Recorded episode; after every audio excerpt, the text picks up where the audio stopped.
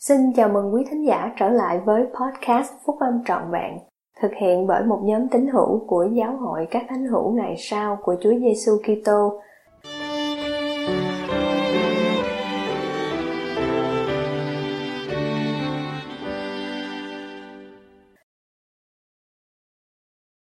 Sứ điệp của đệ nhất chủ tịch đoàn Hãy học theo ta Bài của Chủ tịch Thomas F. Monson 1927 tới 2018 của Giáo hội các thánh hiểu ngày sau của Chúa Giêsu Kitô đăng trong tạp chí Liahona vào tháng 3 năm 2016.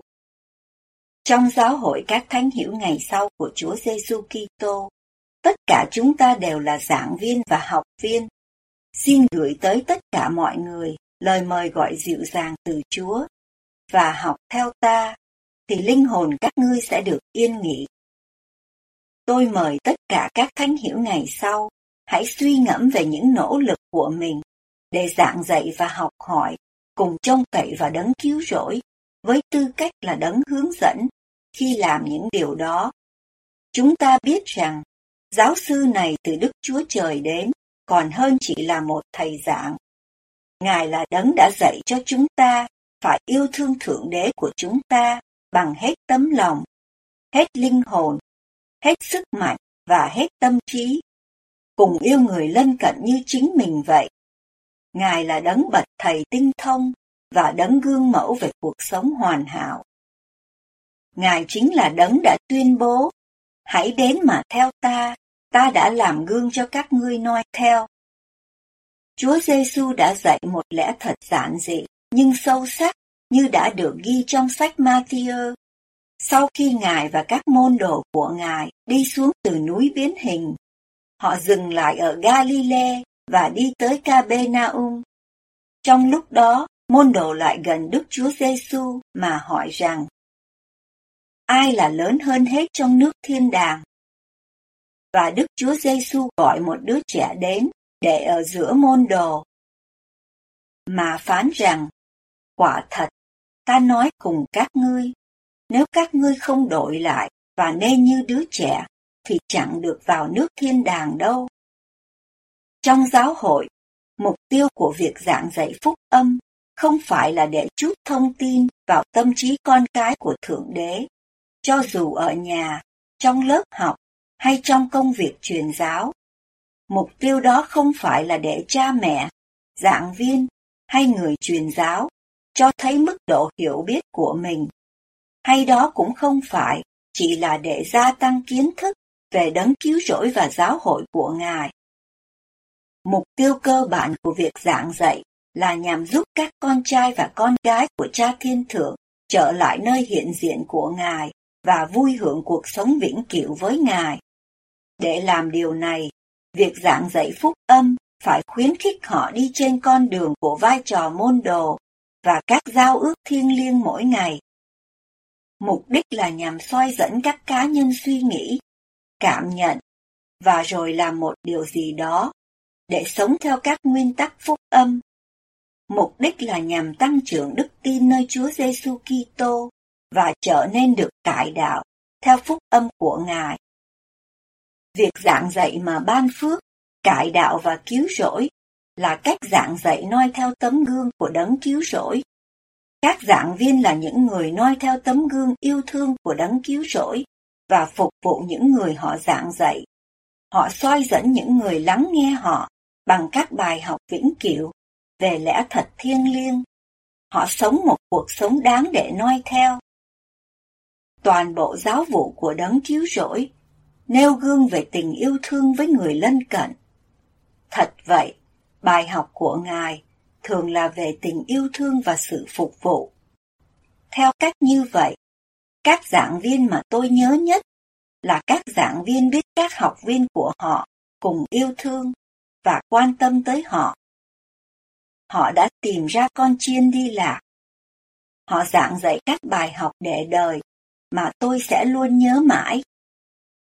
Một người giảng viên như vậy có tên là Lucy Gurch Bà ấy biết mỗi học sinh của mình.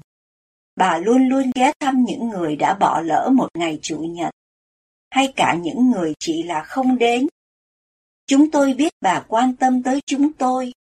Không một ai trong chúng tôi sẽ quên được bà và các bài học mà bà đã dạy. Nhiều năm sau đó, vào lúc cuối đời của Lucy, tôi đã tới thăm bà. Chúng tôi đã hồi tưởng lại về những ngày quá lâu trước khi bà trở thành giảng viên của chúng tôi. Chúng tôi nói về mỗi thành viên trong lớp và nói đến công việc họ đang làm bây giờ. Tình yêu thương và sự quan tâm của bà kéo dài cả cuộc đời. Tôi yêu thích một lệnh truyền của Chúa trong giáo lý và giao ước. Ta ban cho ngươi một lệnh truyền rằng các ngươi phải giảng dạy lẫn nhau về giáo lý của vương quốc. Các ngươi hãy siêng năng giảng dạy lẫn nhau, rồi ân điển của ta sẽ ở với các ngươi. Lucy Gertz đã siêng năng giảng dạy bởi vì bà yêu thích việc đó một cách trì trí.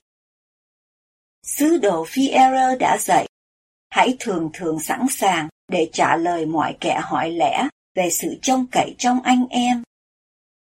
Có lẽ hy vọng lớn nhất mà một giảng viên có thể mang đến là hy vọng vào các lẽ thật của phúc âm của Chúa Giêsu Kitô. Và các người sẽ hy vọng điều gì?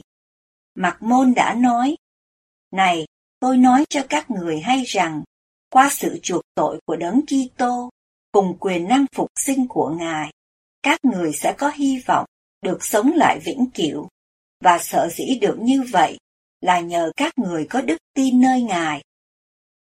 Hỡi các giảng viên, hãy cất cao tiếng nói của mình và làm chứng về thiên tính thật sự của thiên chủ đoàn. Hãy làm chứng về sách mặc môn. Hãy truyền đạt các lẽ thật vinh quang và tuyệt vời được chứa đựng trong kế hoạch cứu rỗi. Hãy sử dụng các tài liệu đã được giáo hội chấp thuận, đặc biệt là thánh thư, để giảng dạy các lẽ thật về phúc âm phục hồi của Chúa Giêsu Kitô theo sự thanh khiết và giảng dị của chúng. Hãy nhớ tới lệnh truyền của đấng cứu rỗi là các ngươi dò xem kinh thánh, vì tưởng bởi đó được sự sống đời đời. Ấy là kinh thánh làm chứng về ta vậy.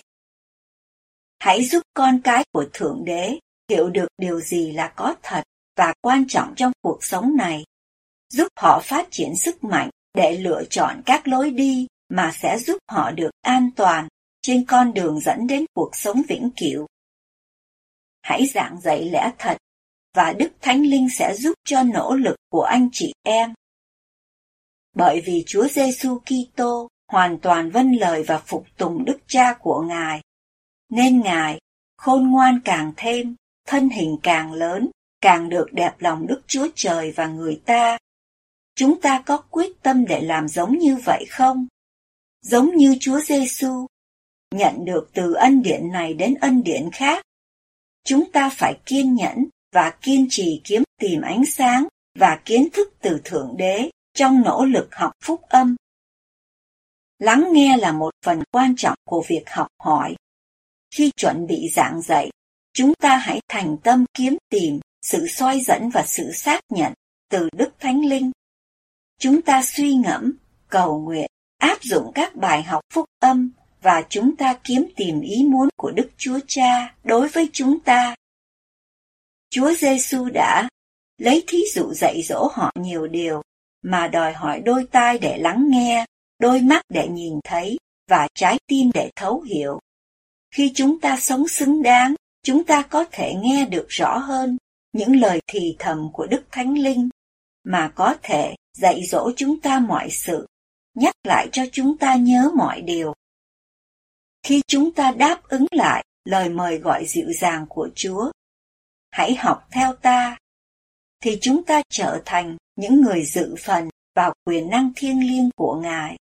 Do đó, chúng ta hãy tiến tới trong tinh thần của sự vâng lời, noi theo đấng gương mẫu bằng việc giảng dạy như cách Ngài phán bảo chúng ta giảng dạy và học hỏi như cách Ngài phán bảo chúng ta học hỏi.